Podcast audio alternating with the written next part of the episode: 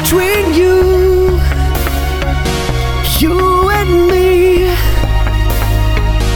The things we share will always be for you and me.